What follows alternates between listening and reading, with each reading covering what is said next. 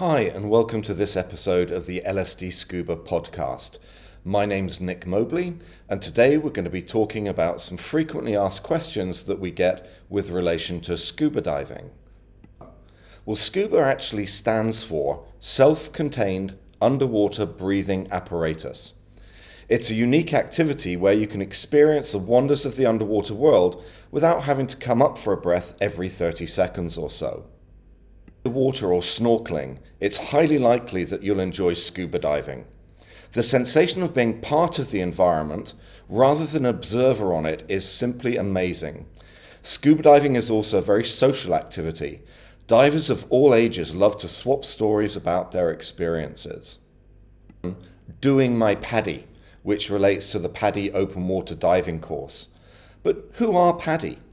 PADI stands for the Professional Association of Diving Instructors. They're the largest governing body of divers worldwide, with around 85% of all divers holding at least one of their qualifications. Need to be to learn to scuba dive. Well, you can try scuba diving from the age of 8 years old with a PADI bubble maker experience. Bubble makers allow participants to a depth of 2 meters in a pool or confined water environment. From there, the full PADI open water qualification can be undertaken from the age of 10 years old. This qualification allows you to dive to a depth of 12 meters for 10 and 11 year olds or 18 meters for those 12 years and up. There are restrictions placed on youngsters, though, as to who they must dive with. For example, 10 and 11 year olds must dive with a parent or a PADI professional. And To dive. Well, this really depends on the individual. In order to complete the PADI open water course, there is some theory involved. The reason for this is that it's important to understand what happens to the body underwater and at depth, and to understand how your equipment functions in order to prevent anything going wrong. From the diving perspective, there are various skills that one needs to learn in order to enjoy, ensure that the dives are safe and fun without harming the underwater environment. Most of these skills come fairly naturally to most, but they do need to be mastered. The underwater skills should be practiced under qualified instruction in a pool or confined water environment before implemented in open water. What do I breathe underwater?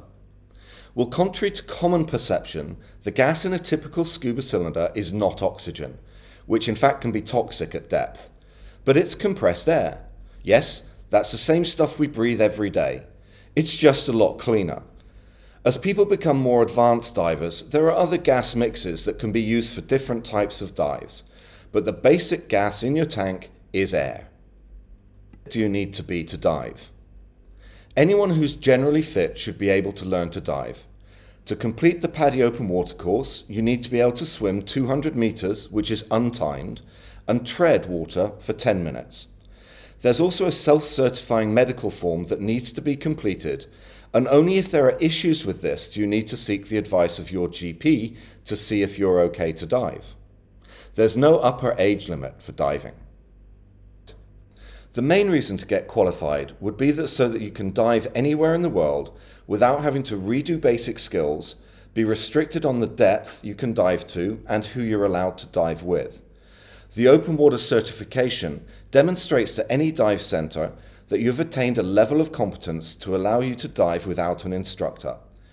It is recommended, though, that when you are unfamiliar with the conditions or the site you are diving, that you always dive with a guide. Open water course take. Generally, the open water course takes three days to complete. You have one day where you're in the pool conducting skills, and then two days where you're completing four qualifying dives to complete the course. There is also an online theory portion to the course, which generally is completed before you get into the pool. You should be expecting to pay in the region of £500, and that will take care of the theory, the pool, and the qualifying dives. However, you are able to split the pool and theory work and then do the qualifying dives at any other centre worldwide. This certification lasts for life. There's no requirement to complete the PADI course again, although PADI has plenty of options for continuous education should you wish. However, if you've not been in the water for a while, say six months to a year, it is recommended to complete a scuba review to tune up and refresh your skills before you jump back into the water. Do I need and what should I buy?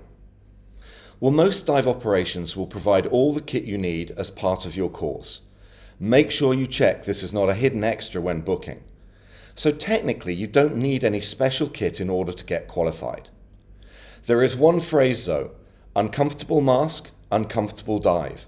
So, the mask should be your first purchase. After that, you can acquire the kit as you go and when you need throughout your diving career. Is scuba diving dangerous and what about sharks? As with most activities, there are some risks, but this is what the course will teach you how to minimize risk and dive safely and enjoyably. As for sharks, they are beautiful and wonderful creatures if you're lucky enough to see one under the water, it will probably be going the other way as you are big and noisy. They're not generally familiar with seeing people under the water, and you are not for sure their natural prey. Enjoy the experience if you manage to see a shark. Thanks for listening today. I hope you've enjoyed it, and please leave any questions, issues, or ideas that you may have in the comments section. See you soon.